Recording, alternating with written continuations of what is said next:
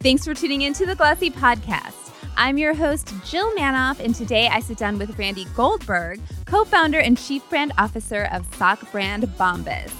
The company was early to the buy one, donate one sales model used by other brands like Tom's and Warby Parker.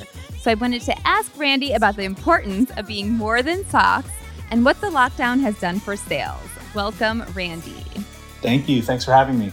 Thank you so much for being here. Uh, we were just talking offline. I want to bring it into the conversation. Tell me about sock trends during the pandemic. What's been happening? Well, I mean, people are home and socks are the new shoes. I think that's the big headline in sock trends since the pandemic. Lucky you. Yeah, lucky us. It, it's it's interesting, right? It's a, a difficult time in the country. A lot of people are struggling, but people who are at home and still working want to be comfortable comfort is what people are looking for right now. And luckily, the, the number one reason why people buy Bombas is because they are so comfortable, and that's why they keep coming back. So, and then on the other side of things, we're a mission driven organization, right? So, uh, a sense of community feels really important right now as well. So, I, I, think those two things combined have led to a good year for us, um, even uh, amidst the uncertainty and um, you know everything that this country is going through. Definitely, definitely right place at right time. Uh, would you say your product assortment was really um, prepared for this? We talked about uh, maybe no show socks were going to be the hot trend of the moment. Did it? Did you have to kind of pull back, uh, flip? Were you able to uh, change what product was available quick, quickly, ramp up in terms of what is what is the cozy sock that people wear inside? I don't even know.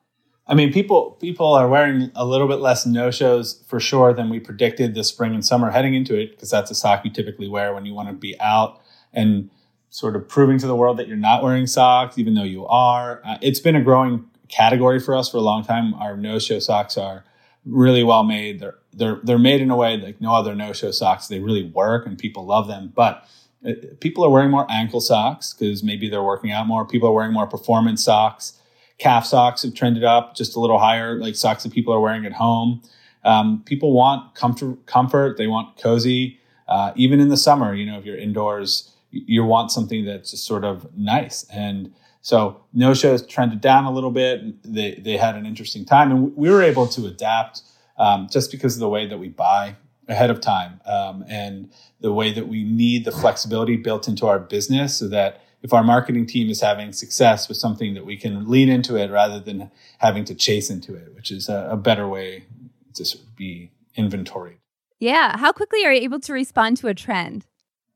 Um, pretty quickly. I mean, we're not the most trend driven business um, right. in terms of like, you know, listen, we, we, we have classic styles. We, we have like beautiful color combinations. We think a lot about materials and comfort and the socks look amazing. We do launch seasonal collections and fashion collections. We have prints and, but in terms of responding to a trend, I think it's less important from our business than for other businesses. We have a pretty adaptable supply chain and we, we feel good about like our, our being able to like go out and buy something if we feel like it's the right thing and be able to get it on our site in the next couple months. Um, but for the most part, we're, we're thinking ahead and we're thinking long term and we're thinking classic styles and things that you're going to look good in no matter what.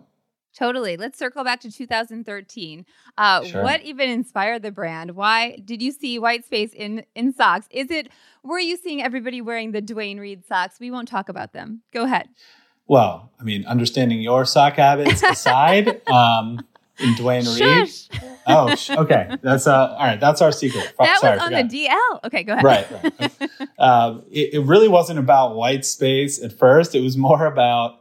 Uh, I was working with um, Dave Heath, who is one of the co-founders as well, and you know we were just sort of always looking at other ideas and businesses, but this wasn't about that. Dave saw a quote on Facebook, and it was a campaign the Salvation Army was running, and it said that Socks are the most requested clothing item in homeless shelters. And he asked me if I knew about it, and I didn't. And it seemed like an odd thing. So we actually called a couple homeless shelters in New York City where we were living. And, you know, we, we were like, what is, what's going on with socks? And they said, well, you know, we don't allow people to donate used socks for hygiene reasons. And then if you're living on the street, a new pair of socks really means a lot for, for your foot hygiene. Maybe you're walking more places and you have less opportunity to wash or change your clothes, it, it starts to add up. And they said it's just always an issue for us. And we were like, wow, that's that's tough. We want to help solve this problem. So we started to buy socks and donate them before we even realized maybe there's a, an idea here. But then as we started to think about it, we were like, wow, you know, Tom's, who you mentioned, is, you know, in their maybe in their fifth or sixth year of business, doing really well. Warby Parker had just launched. Um, the idea of having like a mission driven business was a little bit in the ether. And we just looked at that one for one business model. And we thought it just made so much sense for our product category. And then we looked at socks and athletic socks hadn't changed in 50 years. They were cardboard. Right. No one cared about the materials. In the same way that they were an afterthought for shelters and for people donating clothes, they were an afterthought in the marketplace. So we just got obsessed with socks and spent yeah. two years trying to make the best pair of socks in the history of feet. And we were off to the races. Nice. Would love to hear how you went about marketing your mission driven brand out of the gate. We talk about in terms of sustainability that uh, right now fashion shoppers they kind of see it as a perk. Like they'll lead with I don't know price with style, and if it's sustainable, great. But um, what's the story with your customer? Are they coming to you because of because of the mission? Yeah, that's a great question. I mean, we have certainly have customers who come to us because of the mission and they care about the communities where we all work and live first and foremost. And then we have customers who come really looking for comfort, looking for quality, feeling like I need to upgrade. I need new socks. I want a fresh start. I want my drawers to look better, whatever it is. And a lot of people come for the product and they learn about the mission and that engenders long-term loyalty. And some people come for the mission and they try on the socks and then they have trouble going back. So, you know, it's nice that people come in the door from both, both sides of, of that equation. Yeah. Yeah. Where are you acquiring customers? Is it a lot of word of mouth saying you got to try these comfy socks? Where are they coming yeah. from? Always, always a lot of word of mouth, which is good. You know, when you have a high quality product that you really believe in, someone tries it, they're going to tell someone about it. It's funny, you know, when when when you tell someone about Bombas, the reason you're probably excited about them is because of how comfortable they are. But when you tell someone else about them, you usually go, you know, they heard of this company Bombas. They give away a pair of socks for every pair they sell. And by the way, I've never tried a pair of socks that feels this good. So it, it, the word of mouth is a big part of it, but we are acquiring customers online. We're acquiring customers TV, radio. You know, we have a pretty like even marketing mix. We're out there uh, spending the dollars to find the people, and um, I, I'd like to think of our customers and supporters as a pretty diverse group all over the country. It's not necessarily like the when you think of a trendy fashion startup, maybe on the coasts our customers and our base is really widely distributed around the country in all different types of places. Very cool. We gotta we gotta go find them. Yes. What percentage would you say of your uh, marketing ad spend is going to digital?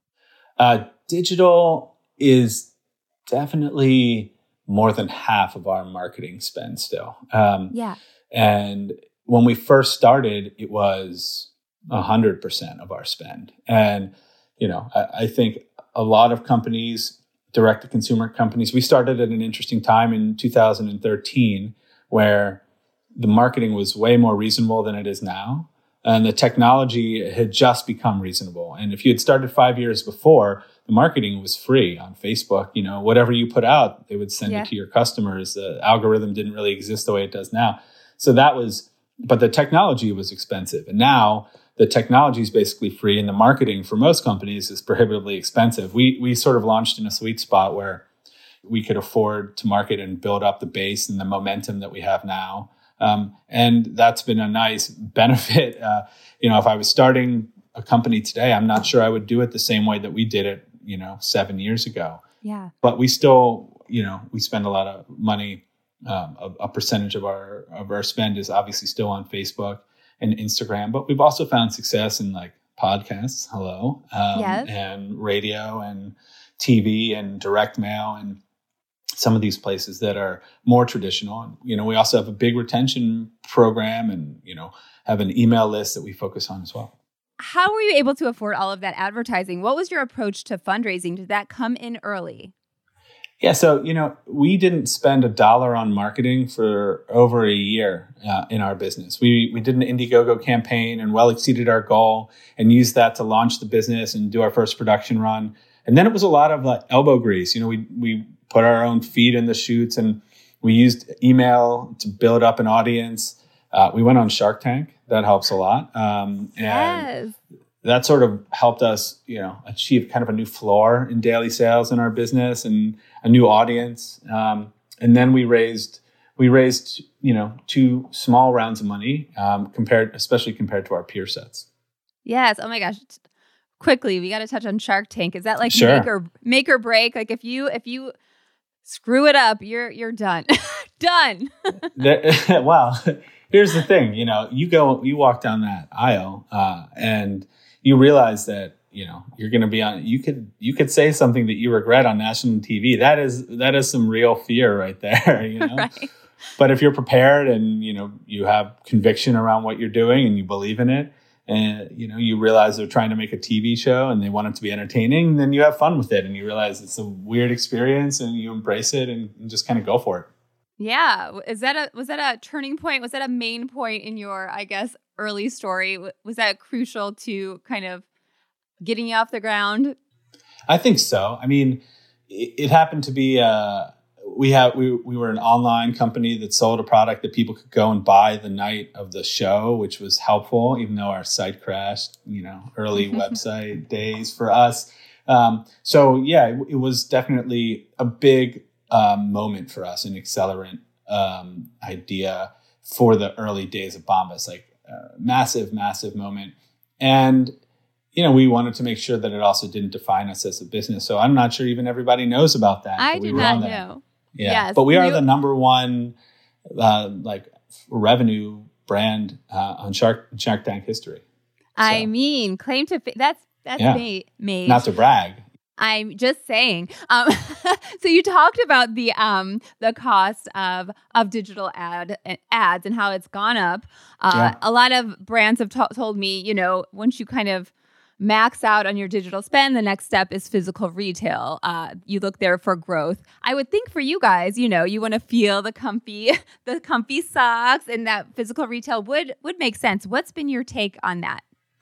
I think that's interesting. I think for us, the idea of maxing out is not really in our vocabulary. We want to we want to always be finding the efficiencies to make continuing to market online possible and a lot of that falls back on storytelling you know yeah we feel like being able to be really good storytellers and you know convey the nature of the product without that moment and you know like get somebody to try bombas for the first time it's always going to be something that we're doing. And the nature of what people respond to online changes year after year but we just have to be there for that journey and listen to what the customers are saying and listen to what people are saying online. And and uh, we're the ones who have to be nimble and you know our marketing team and our brand team and creative team work very closely together and we put the we put the burden on the creative team. And we say you know if something isn't working in marketing we assume that team is operating efficiently and let's just make better creative. Let's get it out there. Let's do a better job telling the story. And you know and then people will people will respond. As far as physical retail goes love the yeah. idea of doing that at some point. Um, it's just not not in the cards this year necessarily. Yeah. What story is resonating with the customer now I think that combination for us, the story since the beginning has been about comfort and quality on the product side and about our mission. Um, you know, and those two ideas have been the pillars of Bombas brand since day one. But how people see that changes, right? Like yeah. there were times where we could put out a three or four minute video and a hundred million people would watch that video on Facebook. And oh my gosh those days are, are, I think, behind us in some way, but we're always trying to find that next, you know, what are people paying attention to? What stops people? What cuts through the noise? And, you know, I think s- simple, uh, authentic stories around the mission and showcasing that we're walking the walk and as we donate product on people's behalf that we're closing the loop on where those donations are going yeah and then on the product side i think appealing to people's emotions right it's about benefits for the user more than it is about features of the product. And yeah. as excited as we get about like socks and product, I think people really care like what does it do for me, right? Yeah. Are your donations still going to uh, the homeless population? Where are those socks going? Sure. Our, our donation products go out to members of the homeless community, um, but also people who are at risk and in need and who fall into different sort of categories there. But what we do is we distribute through a network of over 3,500 giving partners that we've built up over the years. And those are anything from a small shelter in a small town to big organizations like the VA and the Special Olympics. And we're in all 50 states and we send out boxes of socks that are specially designed to meet the needs of those living on the streets or nice. um, who aren't able to change their clothes as, as frequently.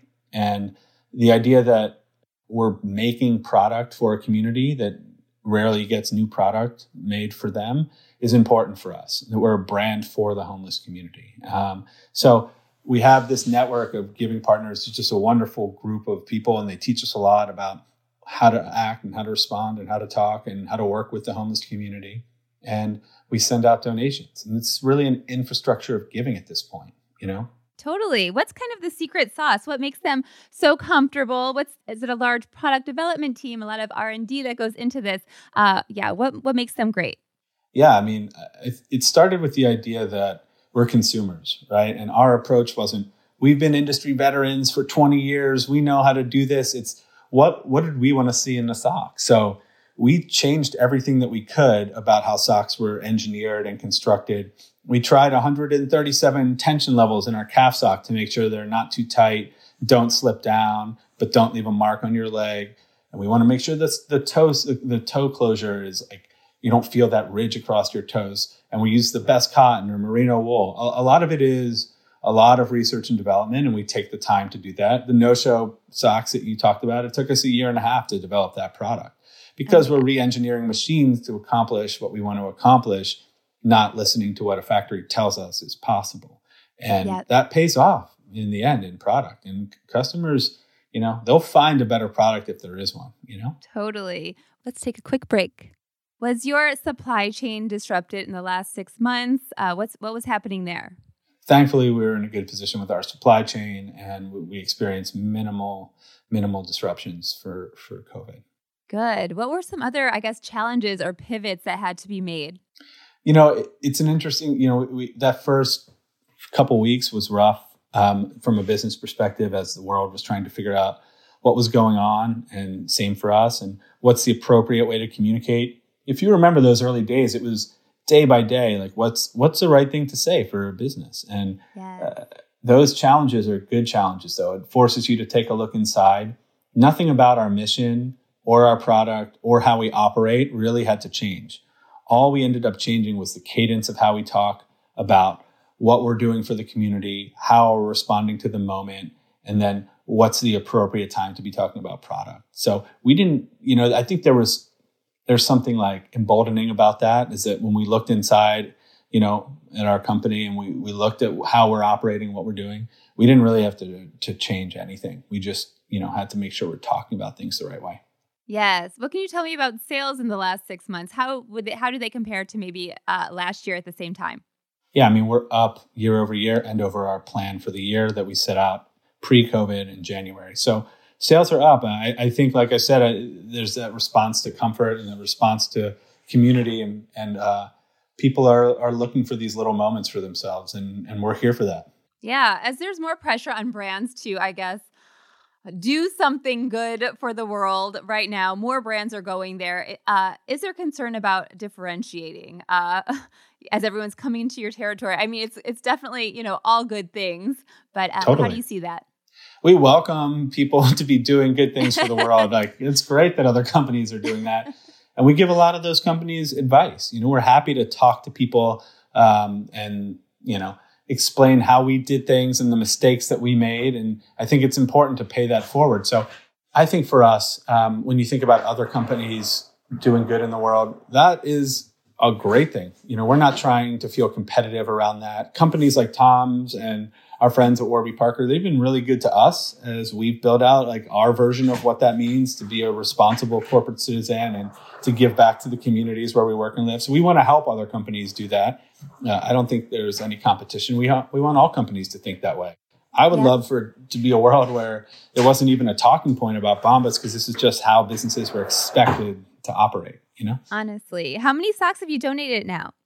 Over forty million pairs. I mean, congrats. And am Thank I correct you. that you're uh, certified B Corp? Is that something that you guys yeah. are also messaging? And uh, to what extent is that kind of helping to attract, uh, I guess, conscious consumers? Yeah, we're definitely messaging around being a B Corp.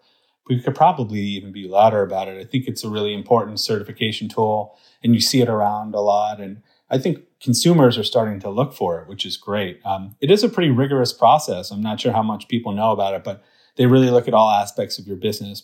It's not just sort of given out willy nilly. You know, it's a right. it's a real thing, which we love. So, um, yeah, I, I think I think there's an important wave coming, and you know, whether your angle in is around sustainability, like you mentioned earlier, or whether it's about uh, having some sort of mission. Ours is around homelessness and how we connect into that whatever it is, telling the story around that and being vocal about what you care about is is the most important piece. For sure.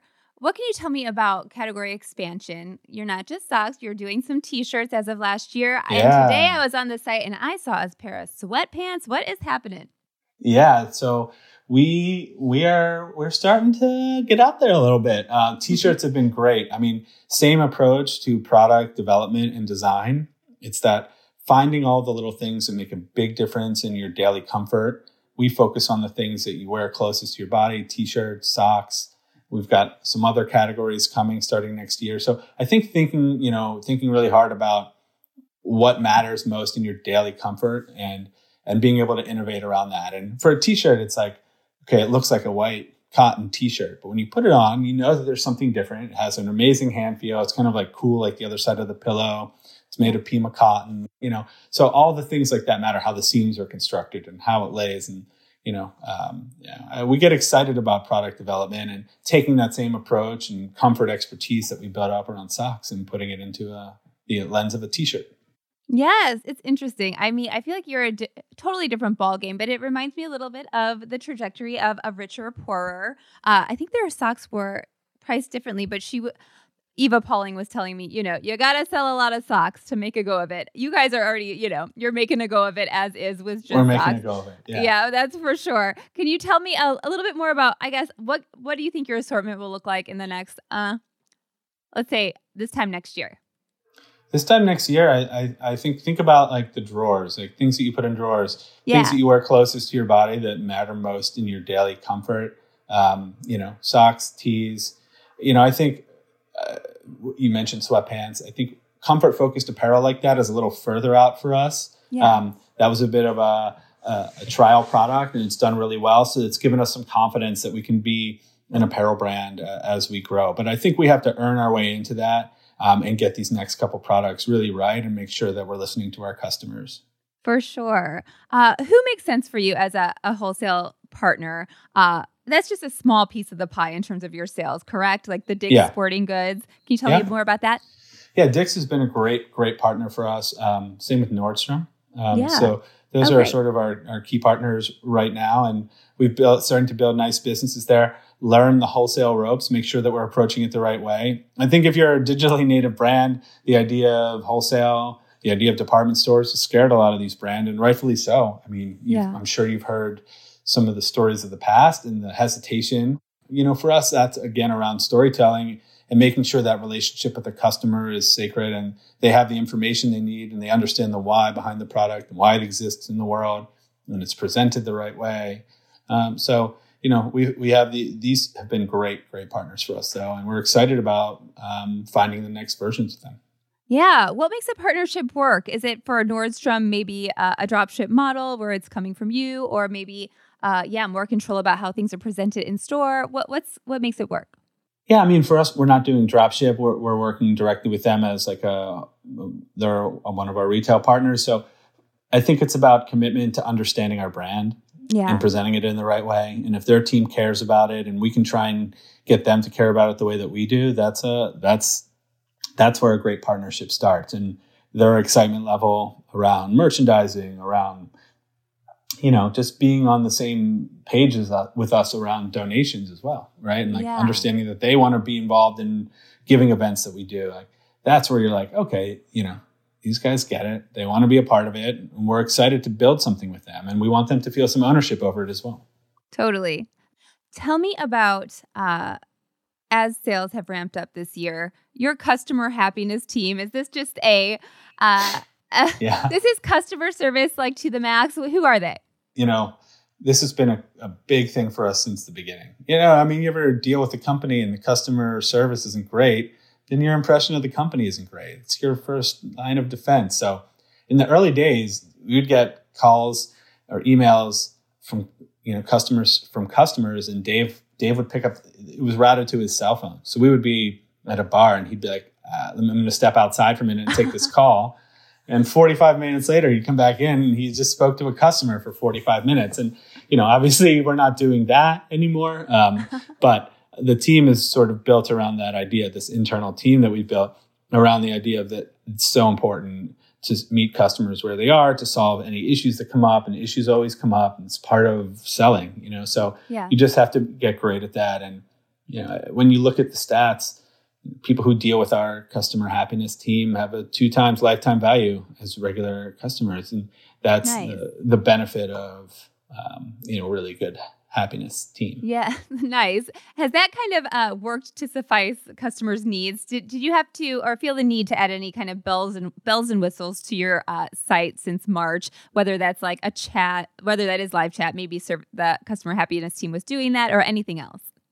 I mean, there's been a lot for them to deal with as you know, a lot changes here and there in this in this year. There's a lot of like, you know, reacting to the world and making sure that we have appropriate messaging. But for the most part, that team, like the rest of our company, we didn't have to change the way that team operated. We yeah. haven't added any new features that weren't already there. We're obviously always improving that service if we can, but the team was there for our customers when they need them the most. Great. Uh, I know you're you've received some awards about like being a great place to work, and right now, you know, everybody's really evaluating what that means and how they oh, can oh, facilitate yeah. that. What what is so great about your workplace? ah, workplace. Yeah, I mean, we certainly miss it, but we're also seeing this moment as an opportunity to like think about what it means to be part of the hive, which is what we call our you know our team. Um, team is at the center of what we do. Uh, obviously our people are our company, and without that, um, we don't have Bombas. So it's a it's a tricky moment, you know, getting together and that that connective that connectivity that you get from going to the office is missing. But people are are really responding to the moment and you know we have people who are reaching out to each other members of the of the teams checking in on people we have all company events we, we we've tried to sprinkle in enough of the old magic to keep things interesting to keep things feeling like Bombas. And since it's probably going to be a while before we're back at the office. Yeah. Since, um, gosh, the Black Lives Matter movement and everything that's happened in the in the recent months, um, have you felt the need to uh, make I don't know, first of all, further communicate with your team. Um, and second, like make it very clear, spell it out. This is what we're doing, uh, maybe to be more diverse or to respond to these, the current um, environment. Yeah, I mean, absolutely. It's an important moment in the country. It's an important moment for every company to have a, a, I think, a stance on where they fit in and where it makes sense for a company to fit in. And for us, you know, I, I think about the Black Lives Matter movement, and uh, we've sort of led by listening to our employees and to the moment and to finding the place where our core cause intersects with the Black Lives Matter.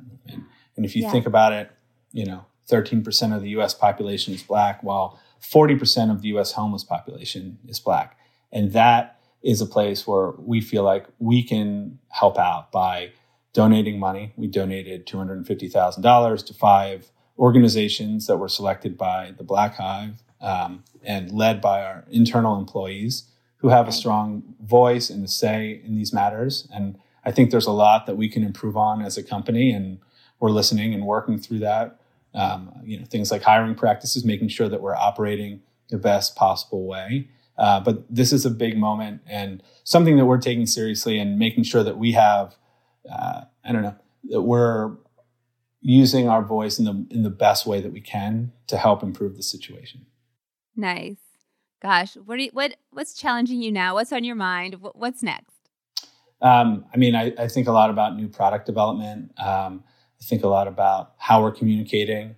Uh, there's a lot of uncertainty in the world. We have an election coming up, and honestly, um, you know, I want to take care of our team first and foremost. And if we're taking care of our team and we're listening to them and we're thinking about uh, how people are feeling and what their perspectives are, we'll do a better job communicating as a company, developing products, and being there for each other. And if we can take care of that, I think we'll be a successful company in the months and years to come.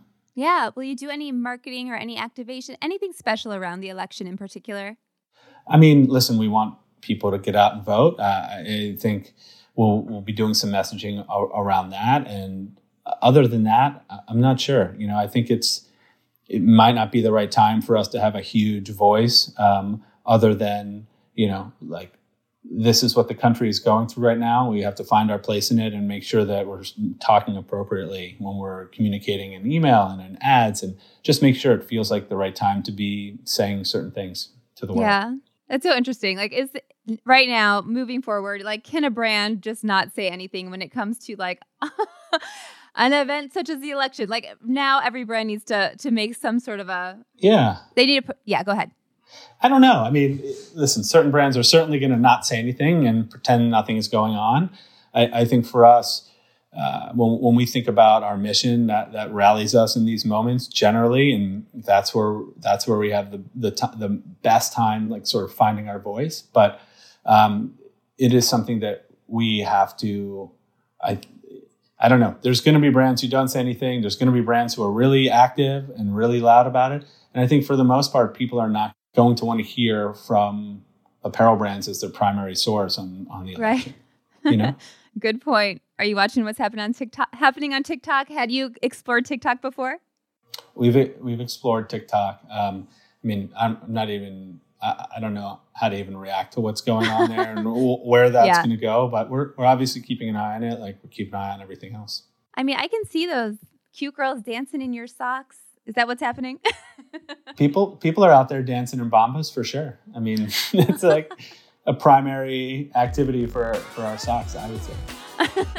I think so. Well, thank you so much for being here. This was so fun, Randy. Thank you.